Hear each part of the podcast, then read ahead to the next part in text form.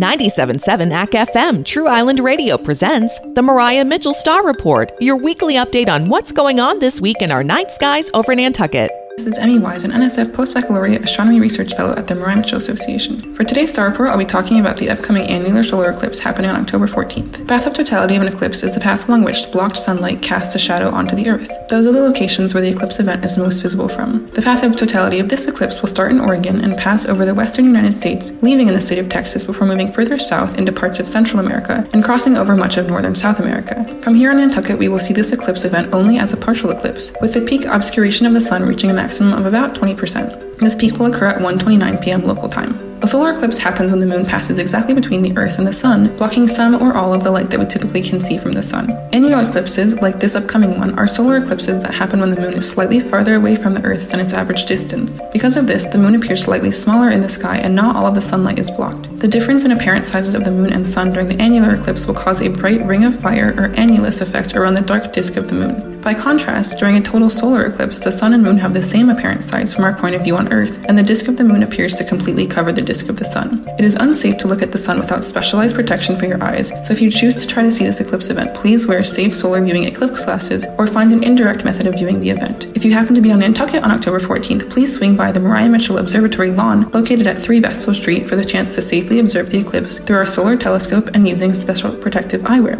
If you'd like to learn more about the Maria Mitchell Association otherwise, please visit us at our public open nights at Loines Observatory. The schedule and registration are available on our website, and you can find out more about the astronomy department and our research at www.mariamitchell.org. Brought to you by the astronomers at Maria Mitchell Association, creating opportunities for all to develop a lifelong passion for science through education, research, and firsthand exploration of the sky of Nantucket Island. Visit mariamitchell.org for more info. Don't forget to download each week's Star Report via Apple Podcast and Spotify.